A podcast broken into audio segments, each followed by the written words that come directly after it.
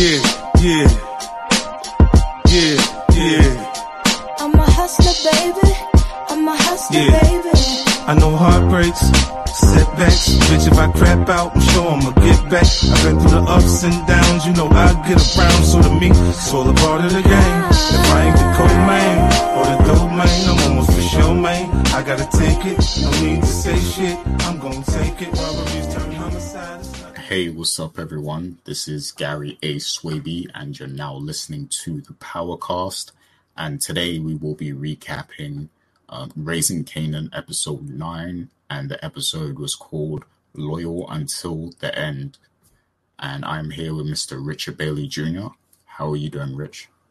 Doing good, Gary. What's up, listeners and viewers? What's up, indeed? And I'm also here with Miss Dana Abercrombie. How are you, Dana? I am doing very well. I'm kind of sad. Emotional roller coaster this episode was, but it needed to be done. Yep. So I'm gonna get a bit British here, and I'm gonna say this episode was a mad thing, like for real. Like this this episode was just straight crazy from from from the moment it started until the end. Like th- mm-hmm. this was like a Hollywood movie to me. Like, and I'll and I'll talk a bit about like the parts that I thought were really like Hollywood esque.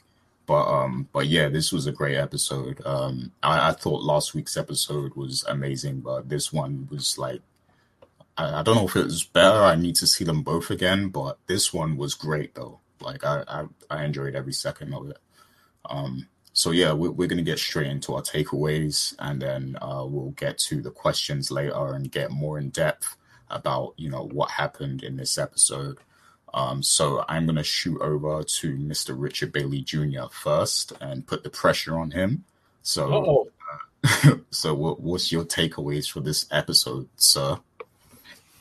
all right. Let me start by saying that this was a hell of an episode. Uh, as you said, a, a lot of craziness from the very beginning to the very end.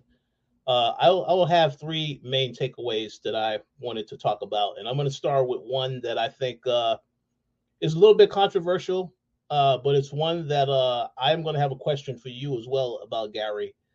This is an episode where we got to see Marlon try to get revenge. I meant to say Marvin. Yes, Marvin tried to get his revenge.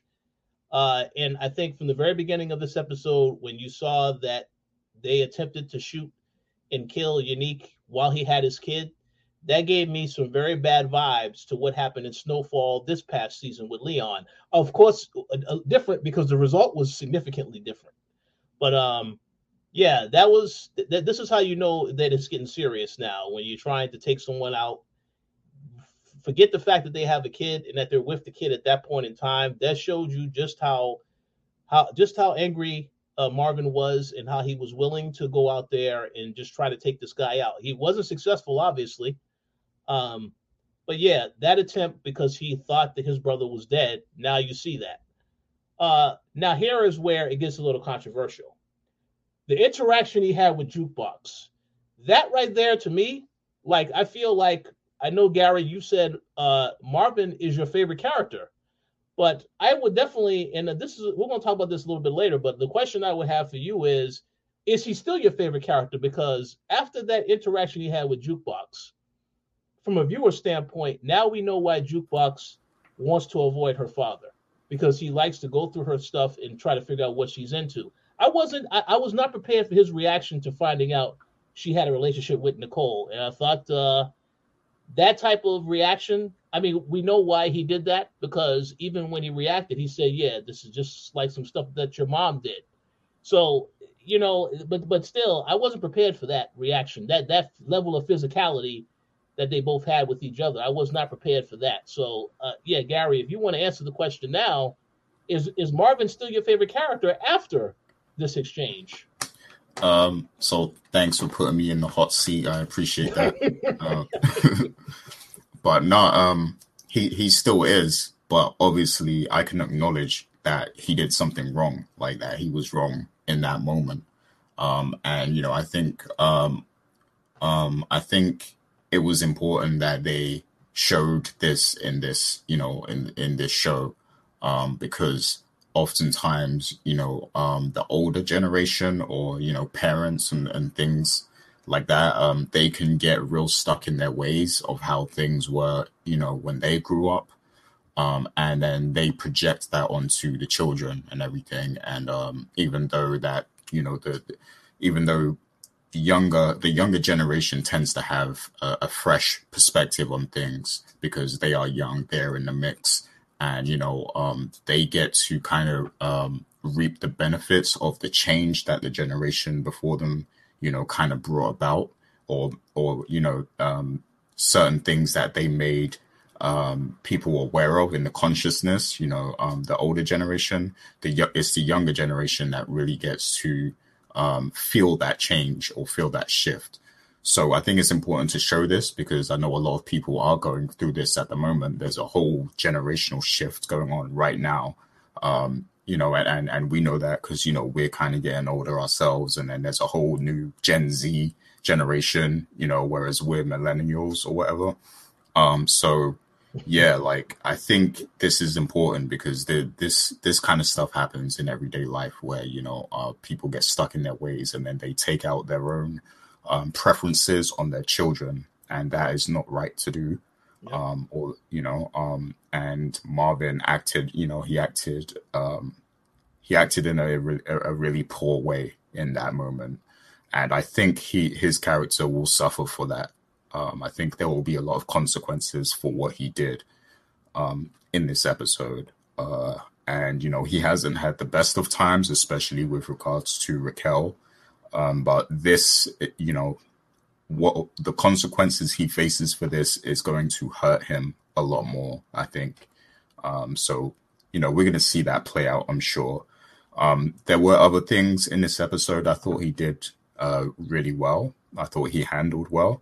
But this instance, like this scene, kind of takes it away a little bit. You know, yeah. kind of puts his character a little back. You know, um, and that's what's great about this show because even Raquel herself, she is an, a very interesting character to watch, but she does some very wicked and vindic- vindictive things.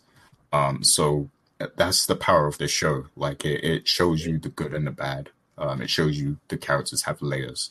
But uh, was you going to say something, Dana, or, or Rich? Okay, well, I'll throw, I'll throw yeah, it back to you, Rich. Yeah, I, well, I was going to say that that actually is a perfect segue because my other takeaway after watching this episode, I have to say once again, Raquel as a character, I love the character, but very cold blooded.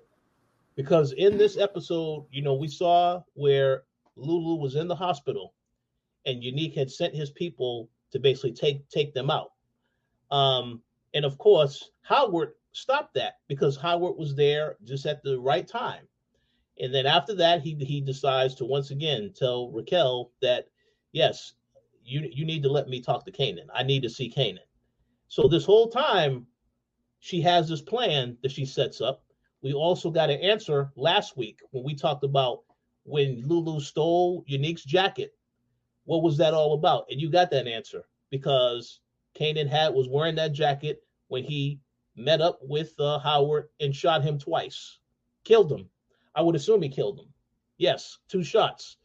So, um, but it's cold blooded because I mean Howard had just saved her earlier in this episode, and then for her to just turn around very quickly, she said, "No, I'm not." And, and, and, and again, it's with the intent that she doesn't want Kanan to find out. Oh yeah, this was your father.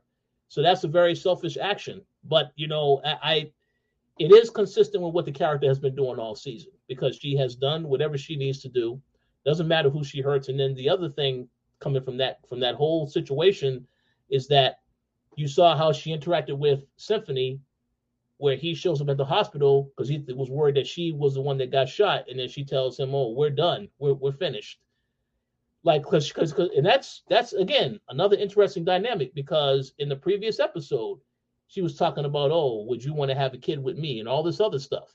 Well i had said well what happens if some if something happens to one of the brothers i would think she will immediately want to go back to being in charge even though she said she would consider retiring. And you saw that right away when they thought something happened with lulu. Now she says oh i need to get serious again not distracted. And symphony did give her the intel about uh, Tony at the club, telling telling to tell Marvin don't trust Tony. So even then, he still tried to help. But again, Raquel had to do this, as they said, because this is the person she has to become, that she has to be, because she's always been this person. So uh, I just thought that was crazy, though, that that was the plan was to, to take out Howard. Um, so I had to think about that one. Uh, as for any other takeaways, um, we did see that Jukebox building the relationship now with the detective, and some stuff that you said, Gary, actually was was accurate. It was right on the money. So I look forward to seeing what happens. As she did warn her at the end of this episode, oh yeah, you need to you need to watch your back. All this stuff happening with uh, Unique and his crew, watch your back out here. Uh, and that's it. But but but again, even before that, she was telling her about all the stuff she went through as a kid, the fact that she also had a girlfriend. So yeah, I mean that that that was very well done to explain and give you more context as to give you an idea of where Jukebox is headed as a character because we've only seen how she is in the current power. We didn't see before that. So yeah, very well done. But um those are my three main takeaways from this episode. I thought it was again very suspenseful again, action packed from beginning to end. I never doubted that Lulu was going to die because again, that guy is a very good actor. Malcolm Mays, a very good actor and we uh, haven't really seen him do as much work on the show yet. He has a lot more that he's gonna that he's that he's out there to do. So, but yeah, I thought it was a great episode. Uh, the fact that this was the episode before the finale, very interesting. Now I I'm expecting a lot of things to happen in the finale, but we'll see. But awesome episode for sure. Oh yeah, definitely yeah, great takeaways, and uh, you know, I had a lot of that stuff as well uh, as my takeaways.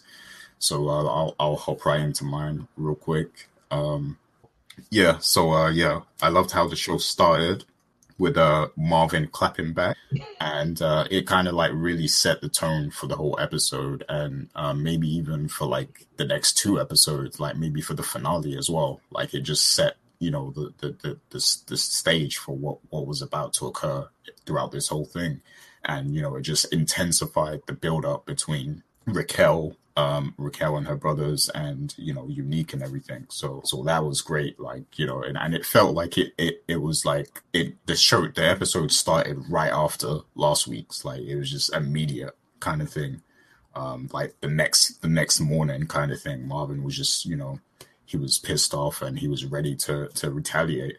Um, and then you know, like you mentioned, Unique was with his son, and that that you know that uh, definitely enhanced things. It took it to another level. So yeah, that was great. Uh, and then I loved the whole sequence where the hitmen were trying to um, take out Lulu in the hospital. Like um, we knew we knew Howard was going to step in because he saw them, but like the way that scene played out, it, it, felt like something from a Hollywood movie. Like just the way it, it you know, it panned out. Um, I, I loved every second of it. Like, you know, how they how they were able to disguise themselves and and carry the bed into the elevator and all that stuff. Uh, what was you gonna say, Rich? I just say? Well, I, I just want to make one comment. Um, mm. The guy that had the lopsided hairstyle, how did he think that that wouldn't stand out?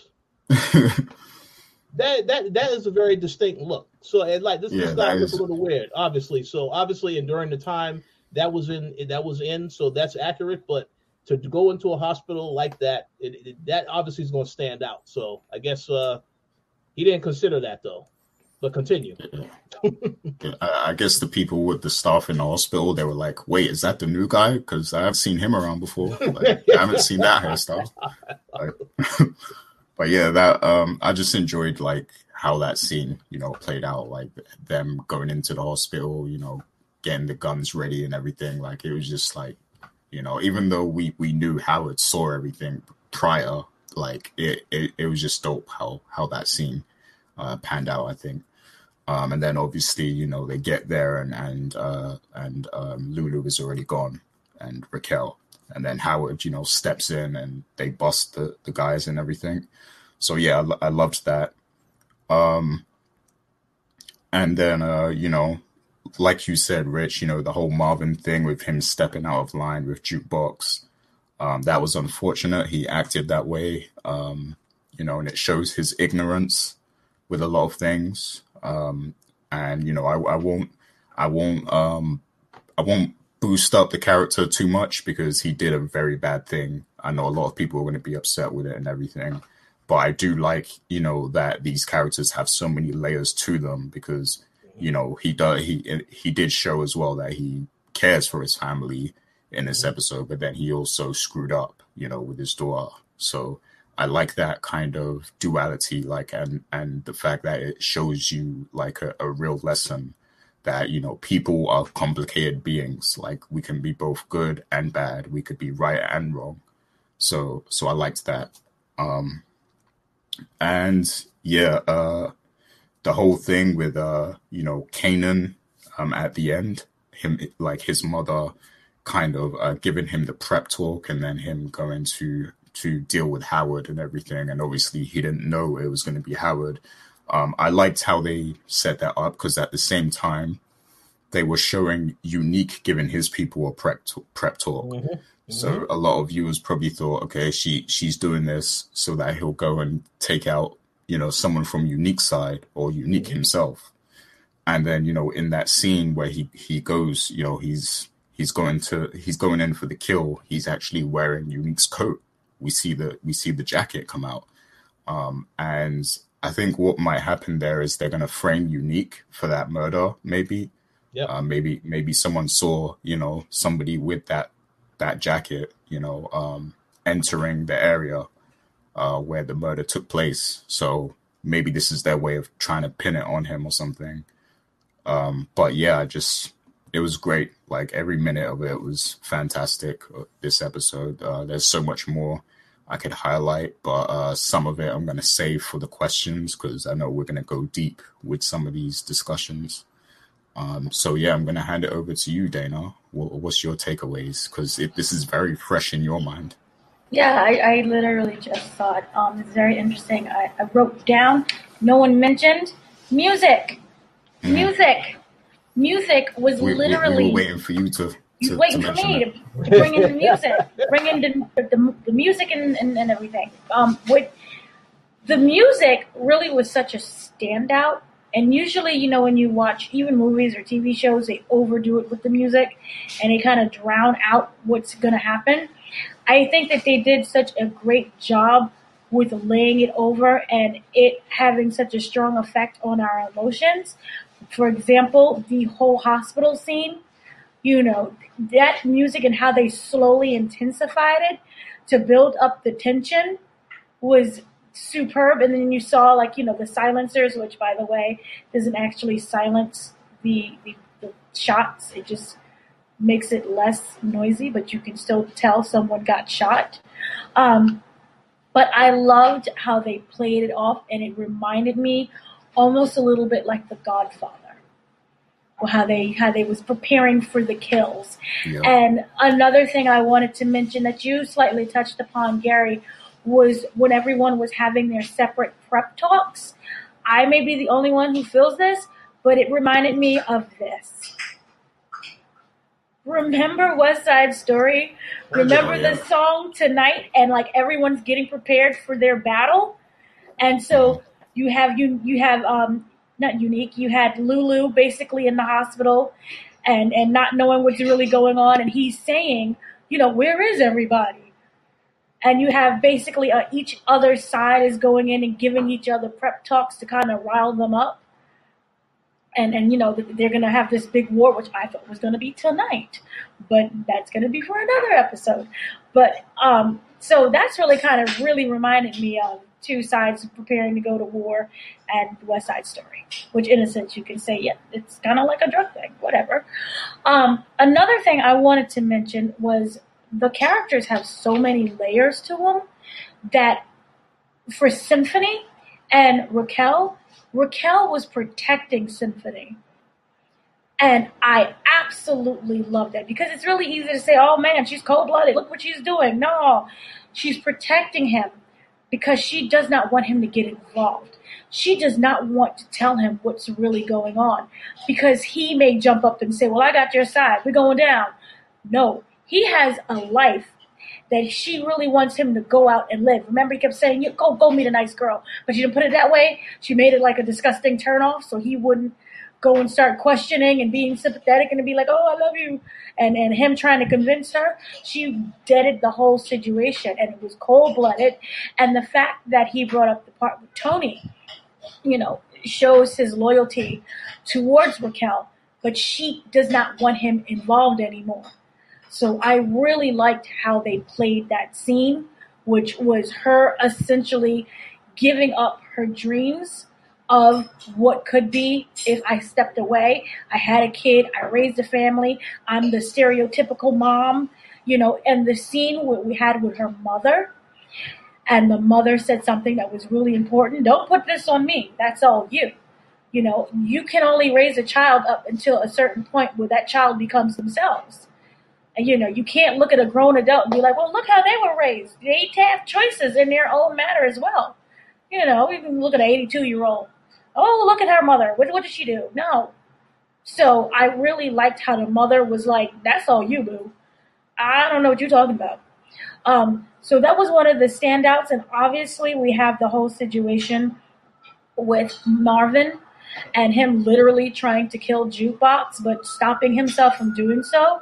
Um, it, it tackled the, the it tackled kind of the homophobia in the black community. Excellent where the I don't know how to put it into words where the the fear will override basic emotion will override um, that kind of love and, and that you would have for your child the fear of what they would become and in that moment when he was trying to kill, uh, I'm sorry, I blanked. What is her name? Jukebox. So the moment when he was trying to kill Jukebox, you know, it wasn't, uh, uh, I hate you, I'm going to kill you. It was literally out of fear. And I'm not excusing what he did at all. In, in no shape or form am I like, oh, let's be sympathetic. No, what he did was absolutely horrible. But it shows the many layers and it shows that we have outside problems with, for example, you have what's going on with the whole unique situation, but we also have inside problems that we're also facing that's tearing us apart from the inside. And I believe it was Gary who said it so best involving jukebox.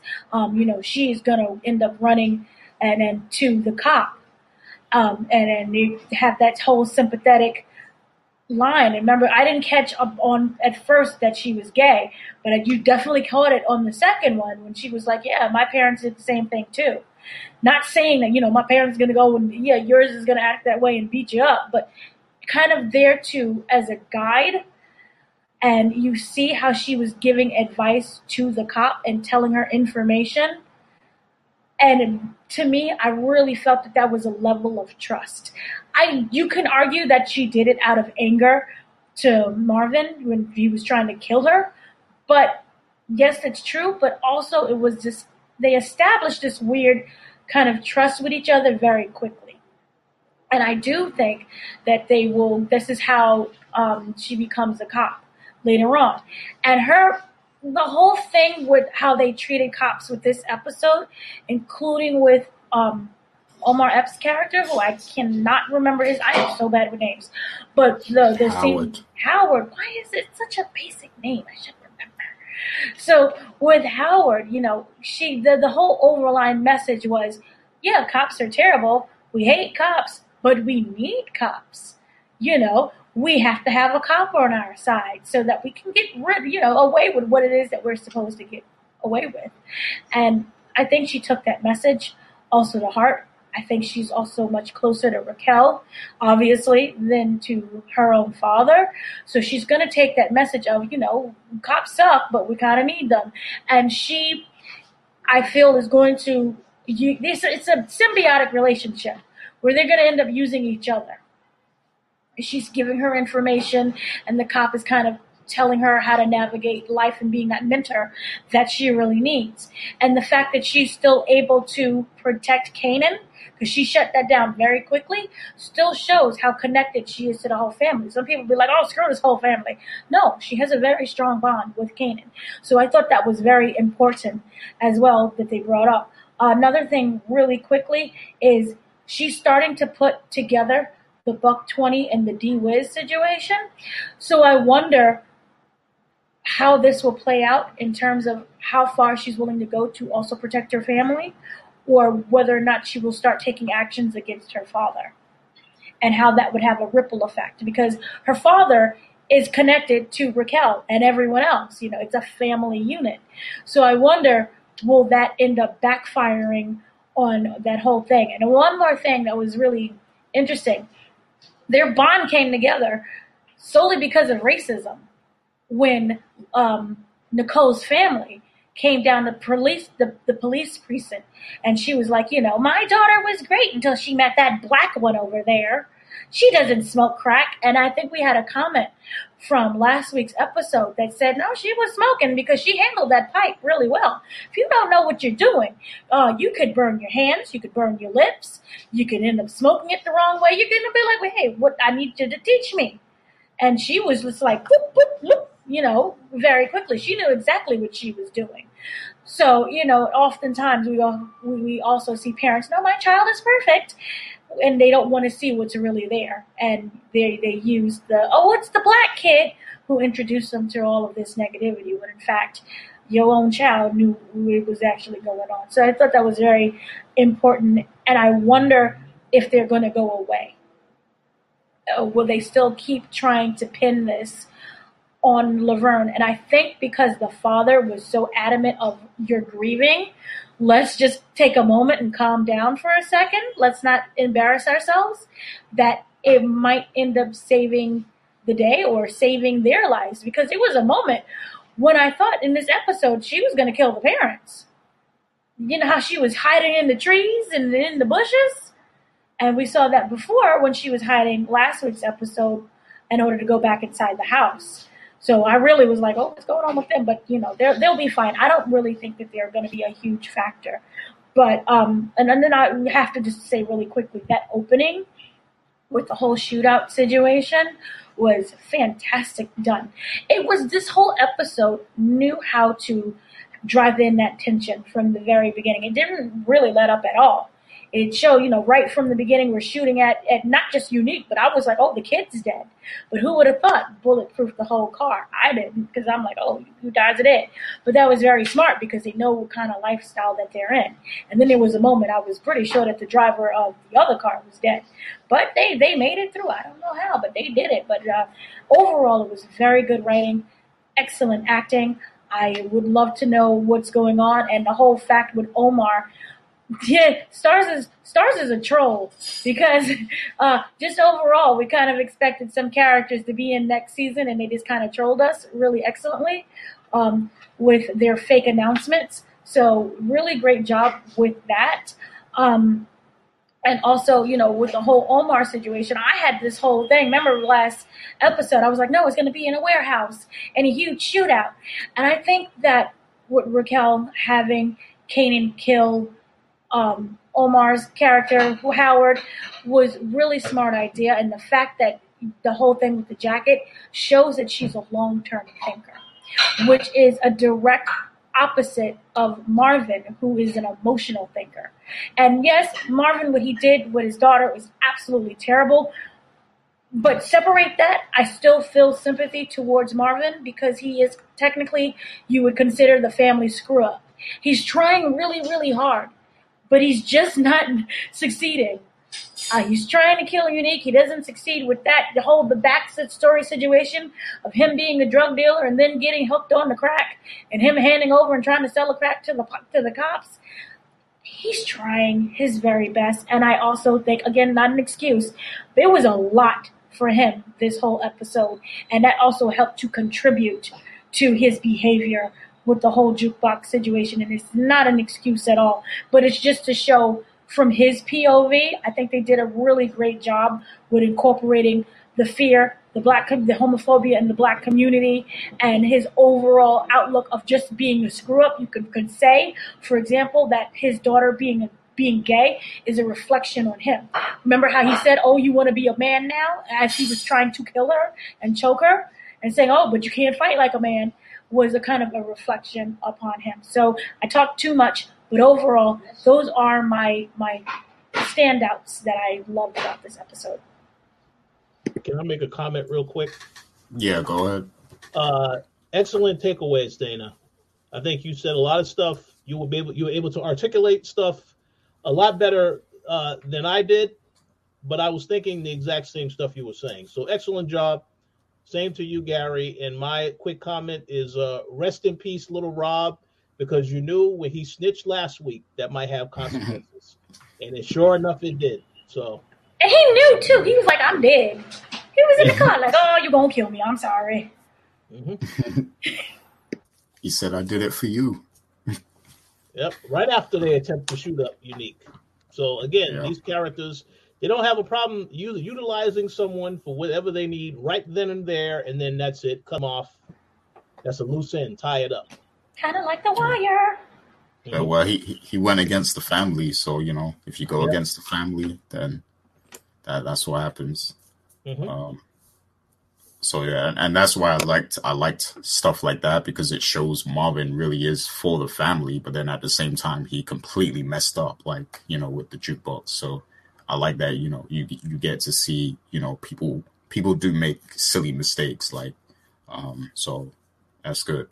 But yeah, so let's get to the questions because you know there's some there's some really uh there's some major things we got to talk about going into this finale like you know so i mean i guess the first question is to be like you know um how do you think Kanan is going to take this you know him killing howard like because it's a big deal like not only did he kill his father and everything but he killed a cop um and that in itself is a huge thing um you know because when you kill a cop the police force is not going to stop until they get justice, until they get payback. Like they're gonna come, they are gonna come like in into the hood, like into the neighborhood, and just like go crazy. Basically, like everybody is at risk, you know, when when a cop dies.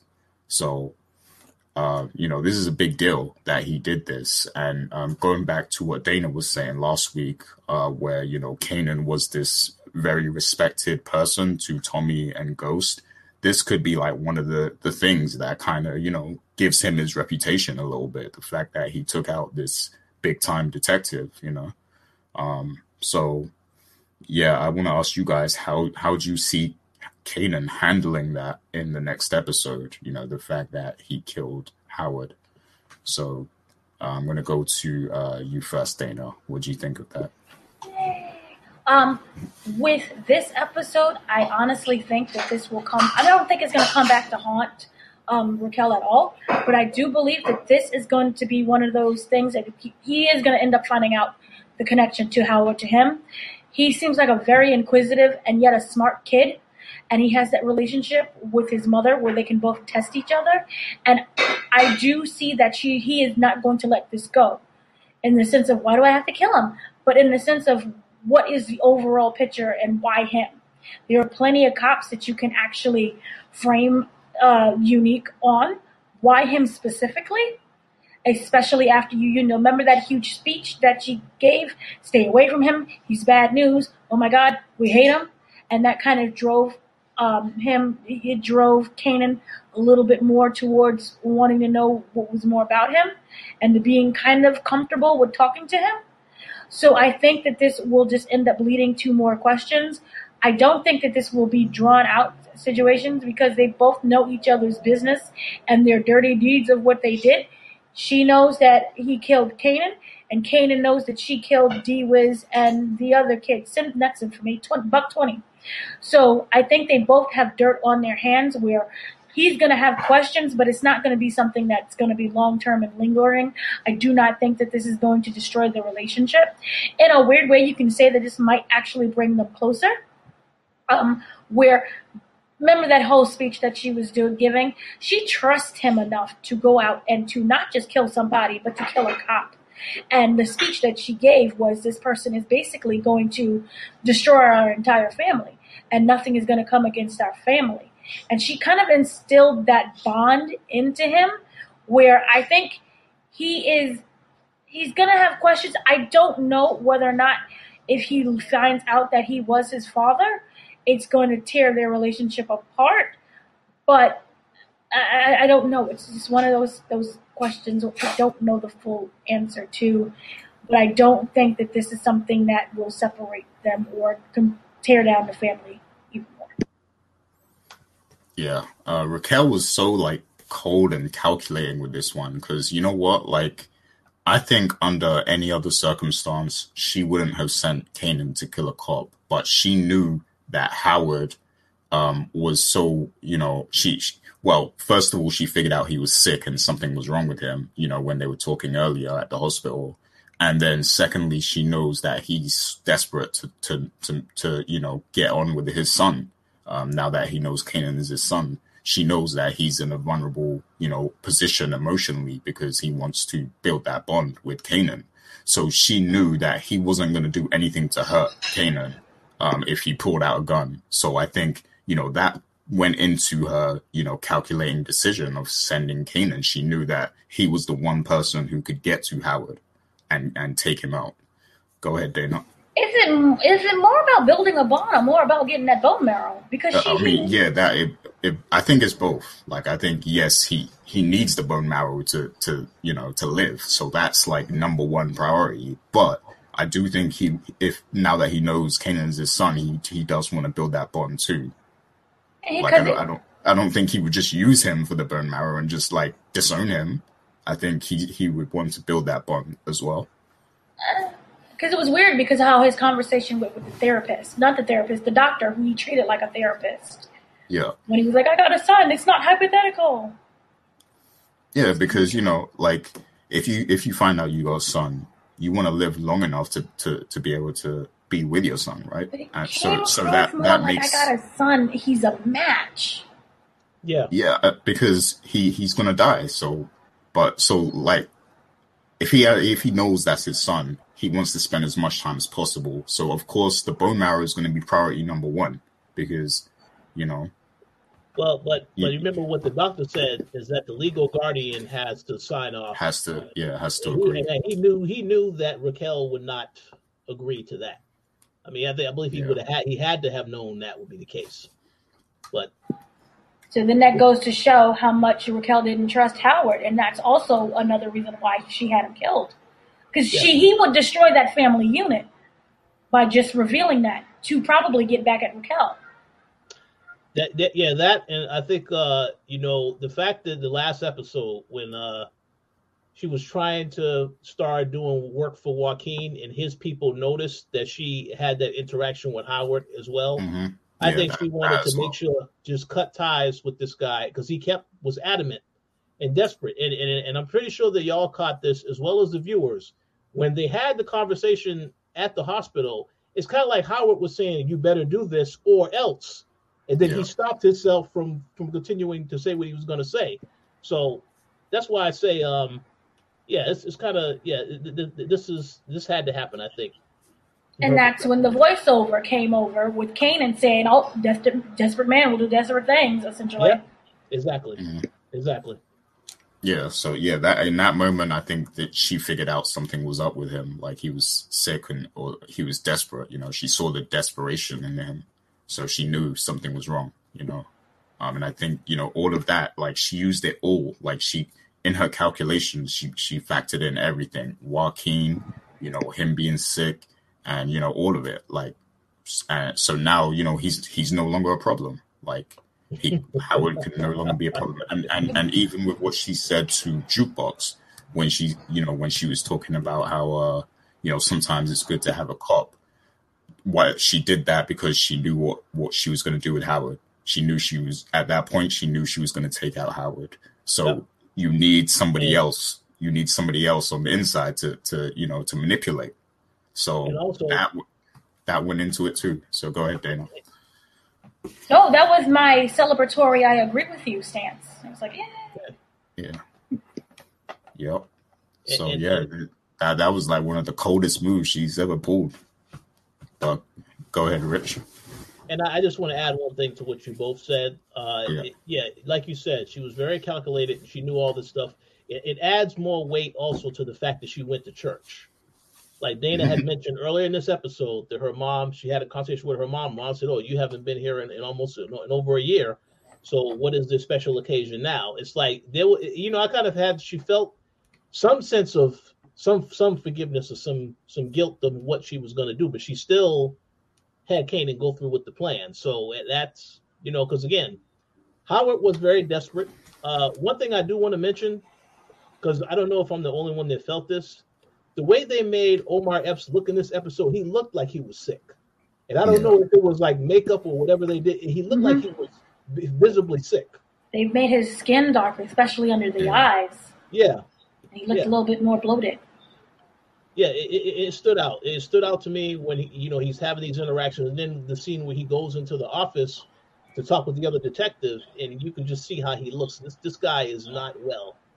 Uh, so yeah, that that was that was good that they really emphasized that. But the only point that I was going to add, uh, Gary, you said the question was, um, Yeah. So So how how do you think Kanan is going to take what he did in the next episode? Okay, so I, I, here's the thing, because Kanan was wearing the jacket, Unique's jacket, Yeah. and obviously people are going to say, well, they saw that jacket. Who somebody obviously is going to report that they saw, because otherwise you're not going to have, you know, the, the jacket wouldn't matter. But somebody's going to report that they saw someone with that jacket on. So yes, it is a plan to frame Unique, uh, and it's a very smart plan. But how Kanan is going to have the effect, uh, I would say, I don't know if he's going to be able to yet get full credit for that yet because people are going to think it was unique that that pulled the trigger on Howard. Um, yeah. I'll, yeah. I'll comment on that uh, when you, when you finish. Okay. Yeah. But but uh, I just think um, it definitely brings a lot of things full circle because in the very first episode of the season, he contributed to killing uh, Buck Twenty with his boy D Wiz, who I'm pretty sure was the one that took the shot, the killing shot, uh, you know, at him. So now he actually killed someone in this episode, a very important character that he doesn't realize. And and and and to go to which the comments that you both made earlier about the fact that uh, he doesn't know that this was his father.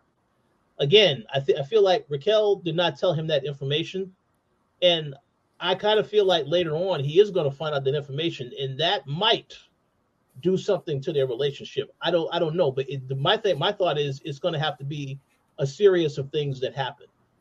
Like he already knows that Raquel was responsible for killing D Wiz, and of course he didn't like that she did that. So I kind of feel like it would have to be other things that happen, not just the fact that oh yeah you told me to kill this guy that's my father, but something else will probably have to happen, a couple other things before he really gets angry and wants to take some type of action against her. Um, but I, but in any in any event, he, he's going to have some fallout from this, you know, because again, killing uh, uh, somebody changes you. I mean, we've seen that as the main thing that's been talked about in a lot of movies and TV shows. After you kill someone, it, so you feel a little bit different about uh, things as they happen. You know, obviously he was very confident about it, but then when he found out that it was Howard, it was a little bit of uneasiness, but he still pulled pulled through on it. So we're going to find out how the impact is um because but there's definitely going to be some type of lingering impact afterwards if i if i had to make a guess Yep.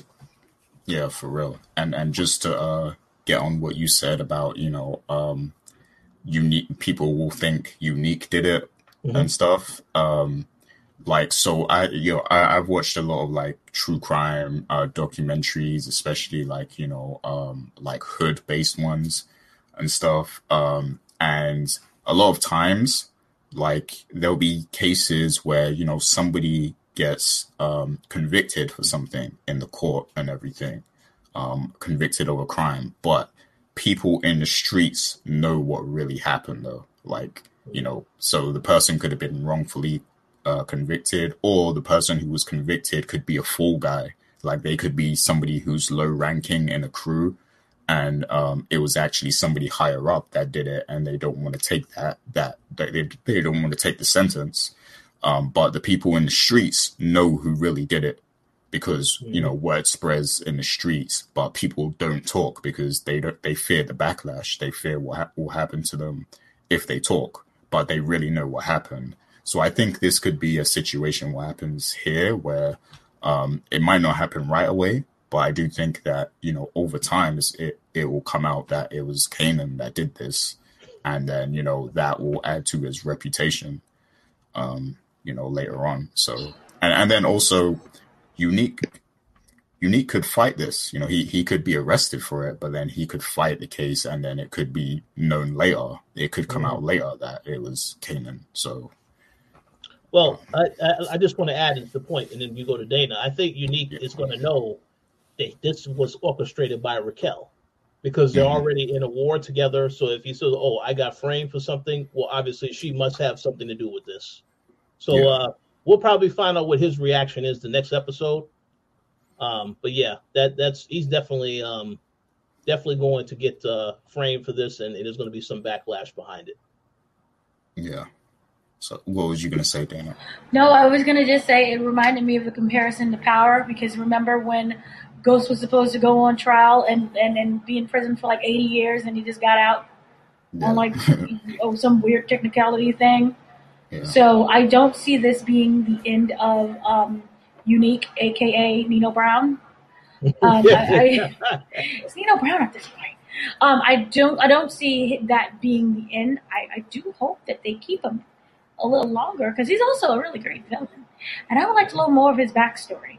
Um, but I do see that what you said before about there being a fall guy, but I also do see that the cop, the annoying one who's now the only one alive, playing some part in this. She is very smart and she knows what she's doing. And and she's going to continue that. But you also have now in the in the mix is going to be jukebox. Jukebox, I feel, has the ability to manipulate her with that whole sympathetic, you know, I'm kind of like you, but a younger version. And even though we didn't see that with this episode, where she basically told her to get away from her multiple times, you know, in a physical, please stop following me. But I do see her really wanting to protect Kanan. And we saw that earlier. We saw shades of that. We saw her saying it's not your fault. We also see her sorrow has saying, you know, Kanan didn't do anything. Leave him alone, basically, you know. Um, so I do see that she could add more into framing uh, unique for this. Oh yeah, absolutely and I, I, that goes you know right back into Raquel's calculations. That I think that's another reason why she did that. You know why she told her that because because if you plant that seed, then you know uh, Raquel can go to jukebox and say tell her it was unique, and I I I, I can like this goes into my next question, so I'm just gonna ask it now, right?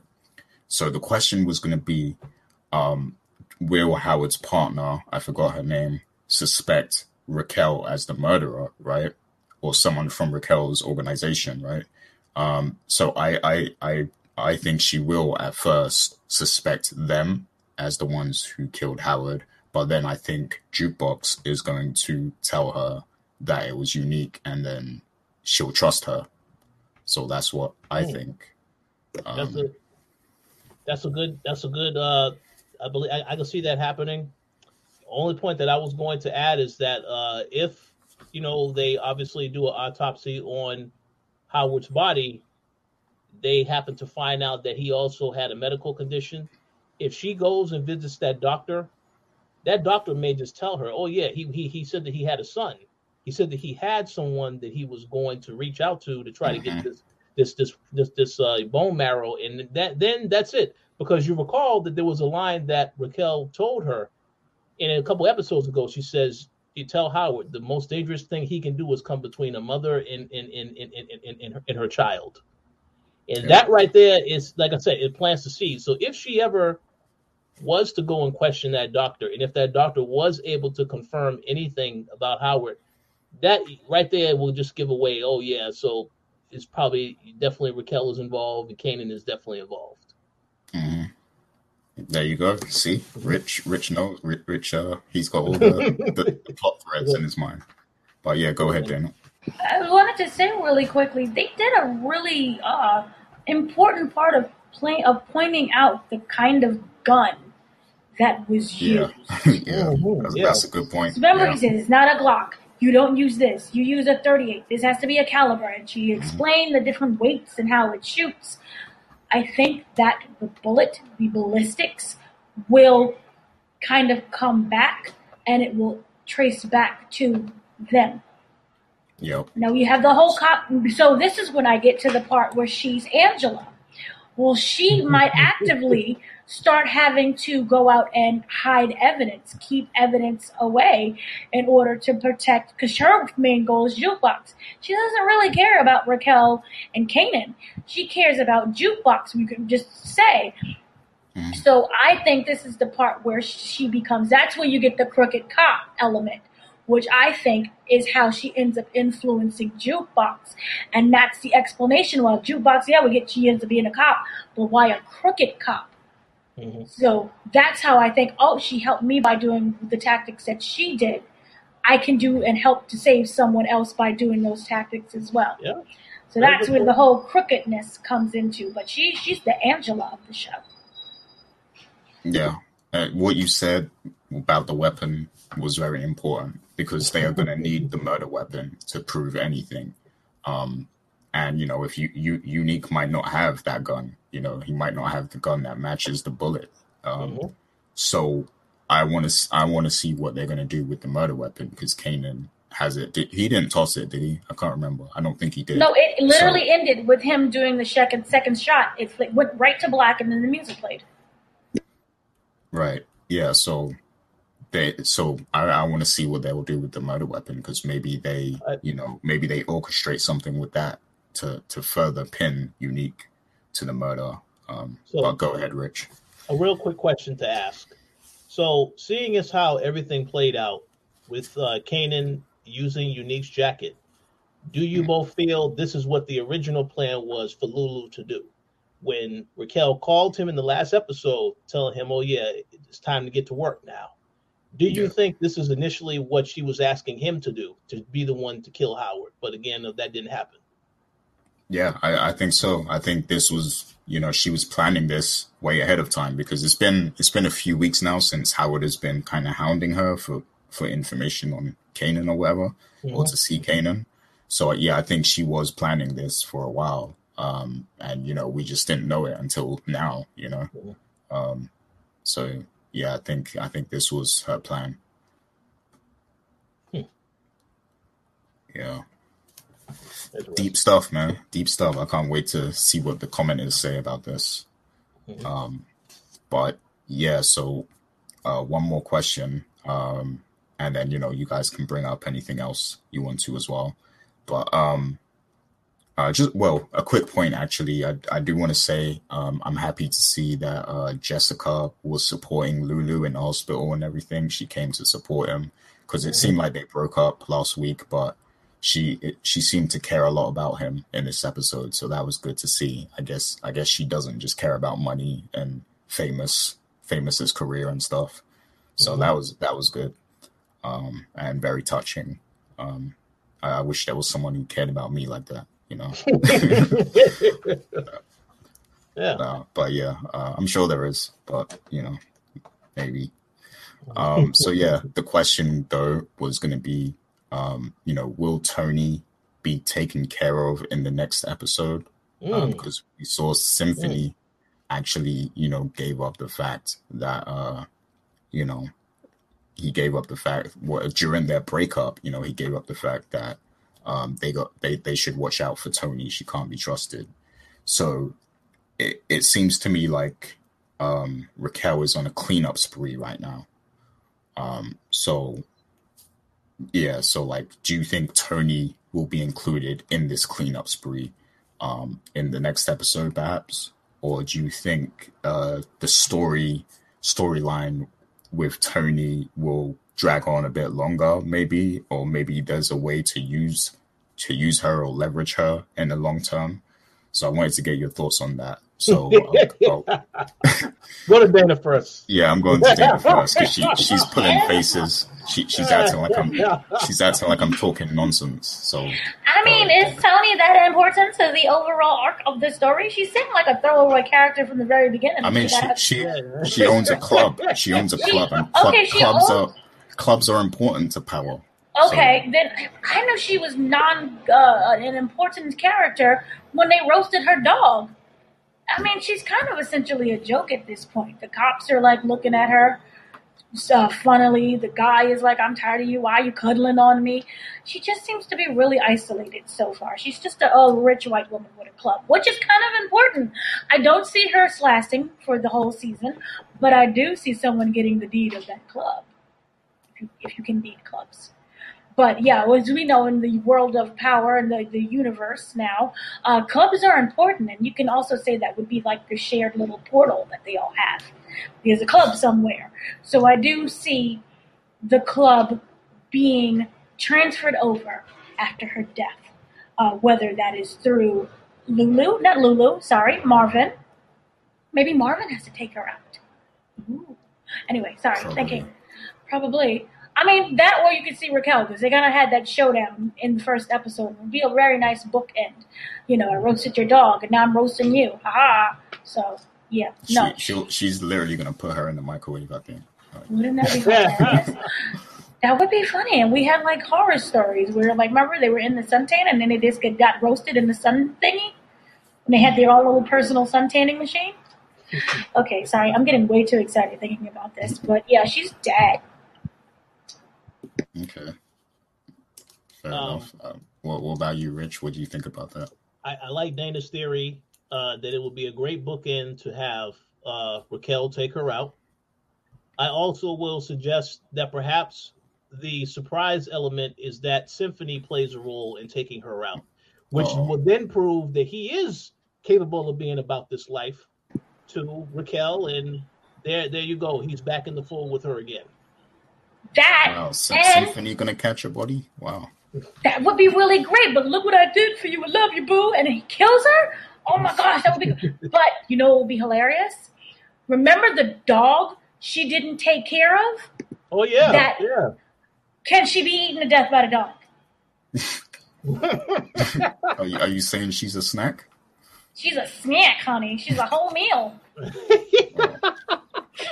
Sorry. Hey, I, hey, I, you know, it's a lot of possibilities of what can happen. It could be Marvin. It could be his dog. That you know, you know. I, I mean, it, it's it, can go in any direction. But I, I really like what Dana suggested of Raquel being the one to finish that off. We know that Raquel is now on. She's working together. They have. She has. She's working together with Marvin. So it, it, it can be one or the other. But hopefully, you know, if if they are going to take her out, yeah, get rid of her. Because again, I also think she's a secondary character, not important at all.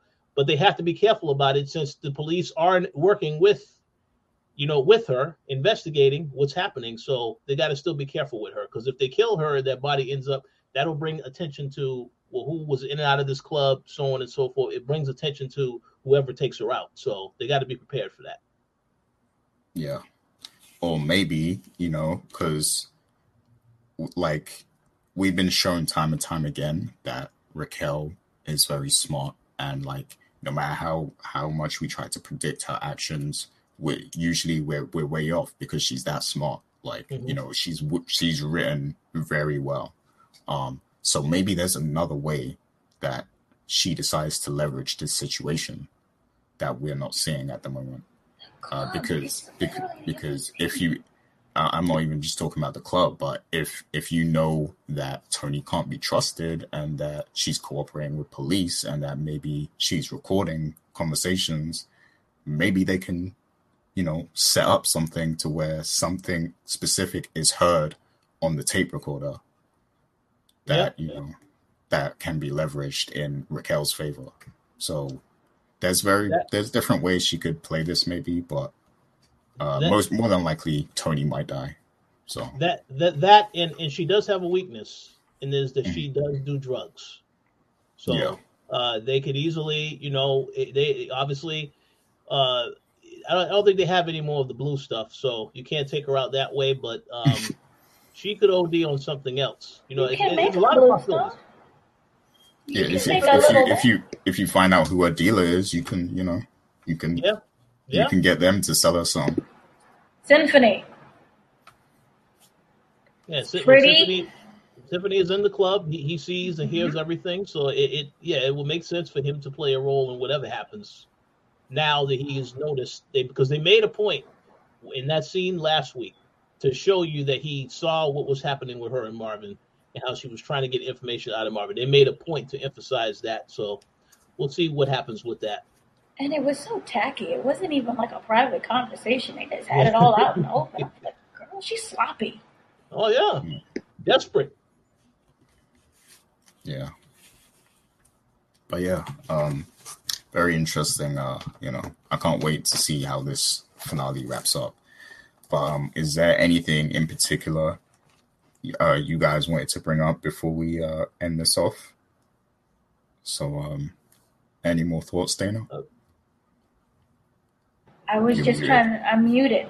Um, Okay. No, I just think uh, overall they did a really great job. You know, you had the homophobia, they did racism, they showed the payback, they had the whole drive-by situation. It felt like it was West Side Story.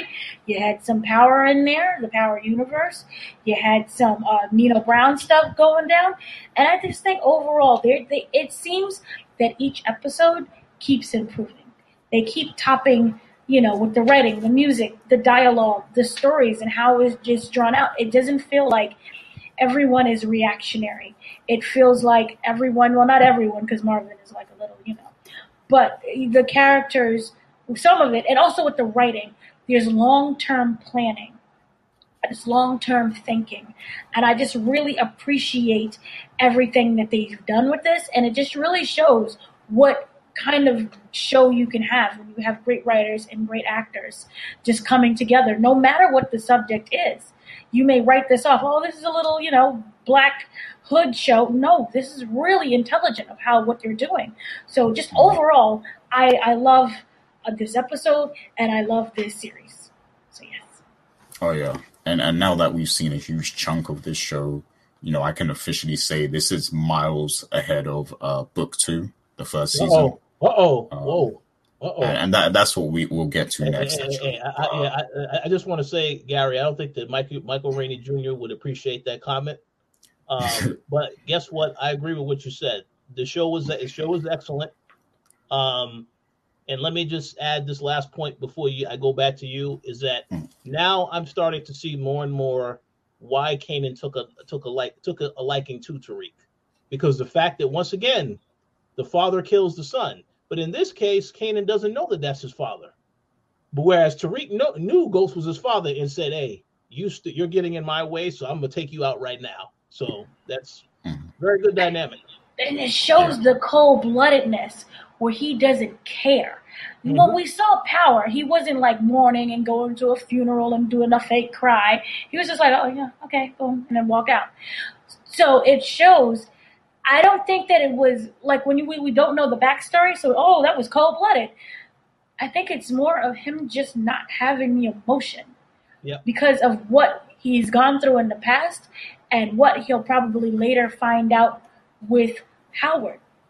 Mhm. I'm not connected to this guy. I really don't really feel anything. He's just, you know, there. His mom raised him the whole time. So I don't have that kind of connection. And if you, you really see, he, he only has a connection with only a handful of people. He loves his uncle, he loves Jukebox, and he loves his mama. If you're not really a part of his beginning circle, I don't think he has any need for you. Mhm. And even if you go back to how he was, I don't know the full backstory because they didn't explain it, but the, the relationship between him and uh, Tommy and and Ghost, you know, he could very he easily turned on them. You know, so I think that this is just the beginning to show of that cold blooded, and I said previously in the first episode that kind of psychopathic nature. Yeah. Yeah. Oh yeah, for sure. Um and yeah, I I think uh uh well let me just do this first, right? So we'll shift gears and talk about uh the book 2 teaser that was released. Um I don't know if you had the chance to see it Dana, but um you know me and Rich, you know, we we watched it yesterday. Uh it there's there's it doesn't show a whole lot, but it shows us that there are some returning characters um, and um, you know there's some things that might potentially happen. Um, now, I don't know if everyone has seen book two, season one, so I don't want to get too much into spoiler ter- territory here because there might be some people who watch Raising Kanan but haven't seen book one yet. Uh, you know, uh, yeah, book one, book two, or whatever you know it's called. So, Um, so I just want to talk in general terms about you know um, what we think going into this next season because it's going to start in in about two months or so. Mm-hmm. Um, so yeah, Rich, based on that trailer, um, do you get like what's your reading of it? Do you think we're in for a really good season? Perhaps you know much better season than the first one. Well, I think it's definitely going to be. Uh, uh, this is going to really be a test for Michael Rainey Jr. more so because we know that Tommy is not going to be in in this season, and we know that Tasha is not because Naturi has she's on a new show now. So mm-hmm. uh, that doesn't mean that we have information on Queens that'll be coming oh, yeah, up. There you go, Queens. You got it. Yep. So I mean, yeah, could they make an, a cameo appearance? Of course they could, but uh, we just know that obviously, you know, you said you didn't want to get into spoiler territory, but I'll just say this: there was a character that died last season and you know Tariq played a role in that, so I'm pretty sure he's going to have to deal with the aftermath of that because there was another person that also died, and this all this happened on campus. So I'm pretty sure that you know Tariq, there's a lot of attention going to be on the campus now about these murders. So um, I'm pretty sure Tariq is going to have to deal with that. Also, the fact that he is working with the Tejadas and working with them a lot more closely. Uh, I don't know if he necessarily would trust them still. Maybe he trusts Monet to a certain extent. But I just feel like this season is really about showing what Michael Rainey Jr. is going to be able to do with the character going deeper because again it's mainly about him there isn't no side story about tasha's you know still in prison and all this other stuff this is all him so i'm very curious to see what they're going to do from a writing standpoint uh, how they're going to still have Davis MacLean aka Method Man, involved in the show since he is no longer on that case, but he's doing his own thing with Saxe. So there's a lot of things to look forward to, and of course, Redman is, Redman is going to be on the show as well as as uh, MacLean's brother, which would be very interesting to see. But yeah, I just have a lot of questions about how they're going to move the story forward. So I'm looking forward to that. Yeah, yeah, I, am actually really looking forward to this season of uh, book two a lot. You know, especially after watching the teaser. Um, I like that Davis MacLean is back. You know, I like obviously uh, you know Monet and all them were going to be back. Uh, I see the girl is back, like one of the love interests. Um, so yeah, it's, it's cool to see all these characters coming back and stuff.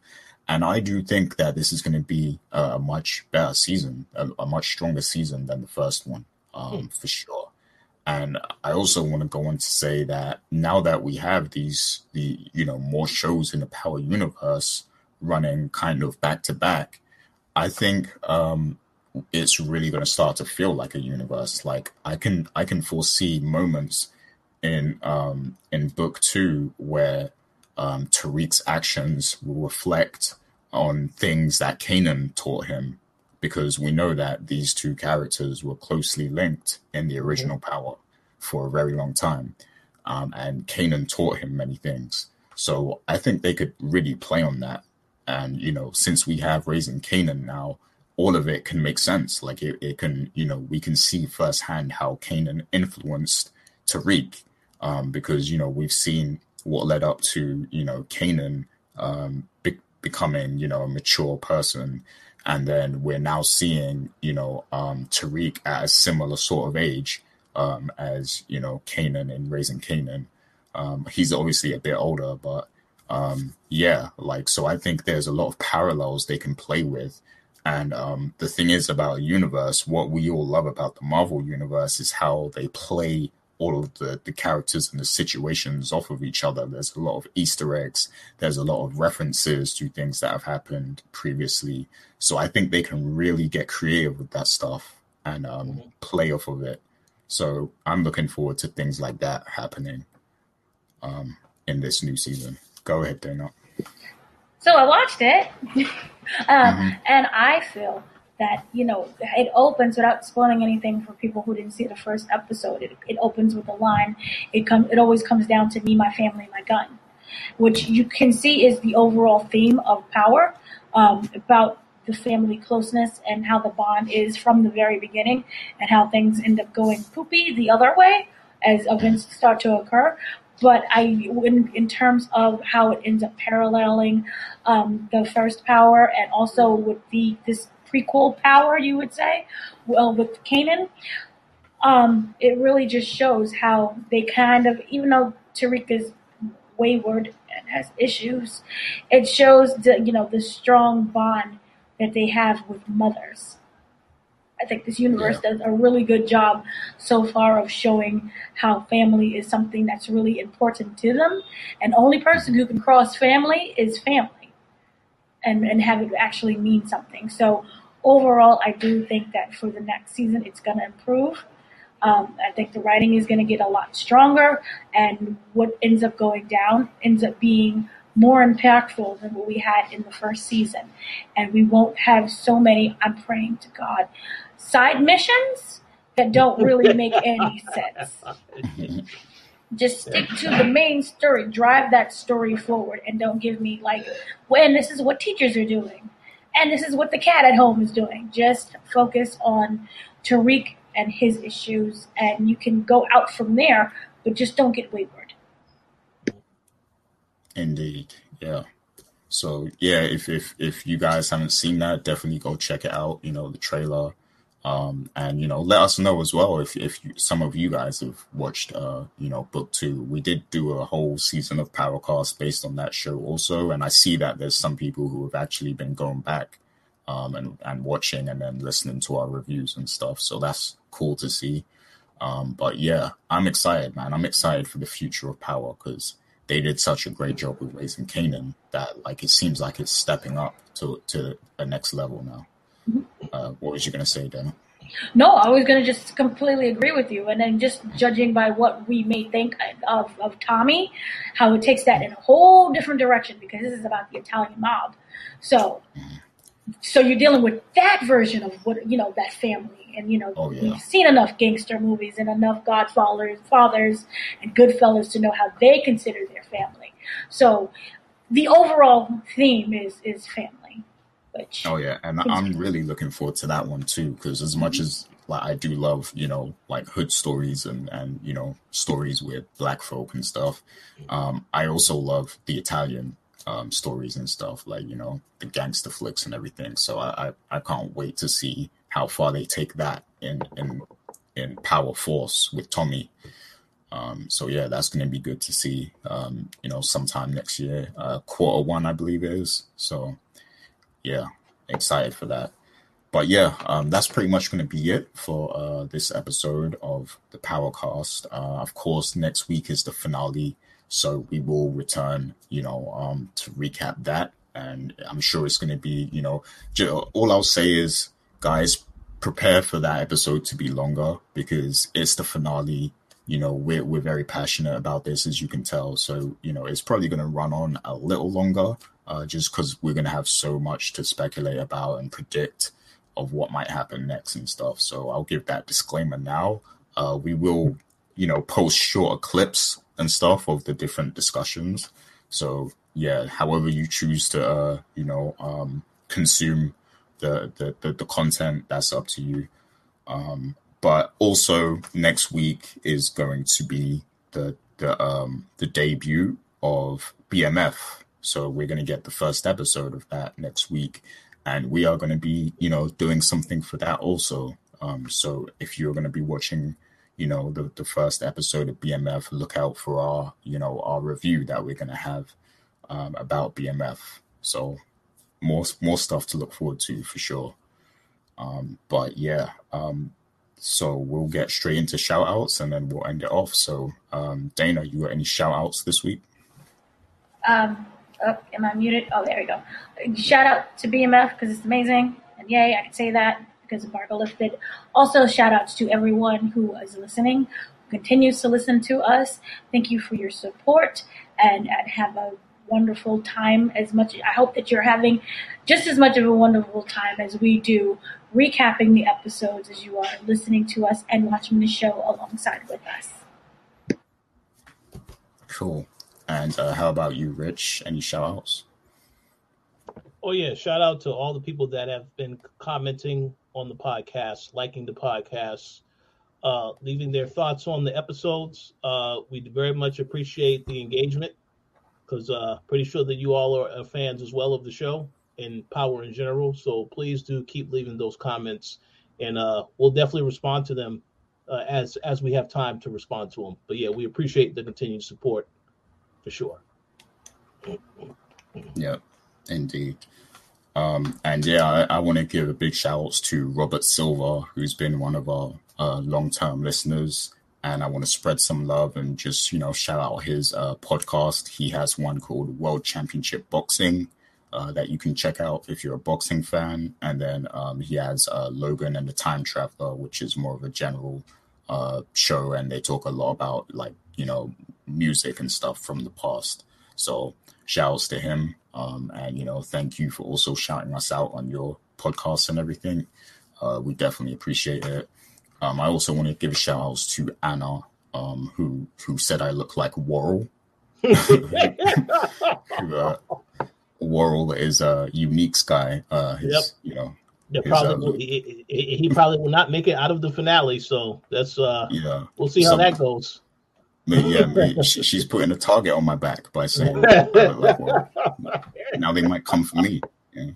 Uh, but yeah, um, shouts to everyone who you know comments on the show, um, and you know, uh, even if like sometimes you know we, we we don't have the time to reply, but we do read all the comments. We do reply to as much as we can, and we enjoy seeing you know your perspective on things because you guys like sometimes you you uh, think of things that we don't think of or we don't have time to touch on. So I appreciate that, um, and it really does feel like a community. So um, thank you to everyone who does, uh, you know, engage. And I want to remind everyone, you know, if you if you want us to do keep doing this, and then also cover more shows that you like, please hit the like uh, button. Please comment and also consider subscribing and hitting the bell. Also, if you like the content we have. Um, so yeah, and and do take your time to check out some of the other content on the channel. Uh, we have The Walking Dead, you know, um, show. We have, you know, we, we cover wrestling. Um, Dana does a ton of interviews and she's seen so many shows that she's going to be covering, you know. And I'm in, I can say I'm currently in March 2022. That's how far into the shows I Uh-oh. am. Wow. Yeah. So yeah, we, we, we got content for days. We got something for everyone. Um, and then we also do game. We cover gaming and tech and stuff. So so yeah, you know, we got we we got something for every demographic really. So definitely check out the channel. Um, but yeah, that's pretty much it for for this week. So I just want to encourage everyone to stay safe and uh, you know be well and and have fun. You know, have fun in life. You know, so that's pretty much it. We'll be back next week. Take care, everyone.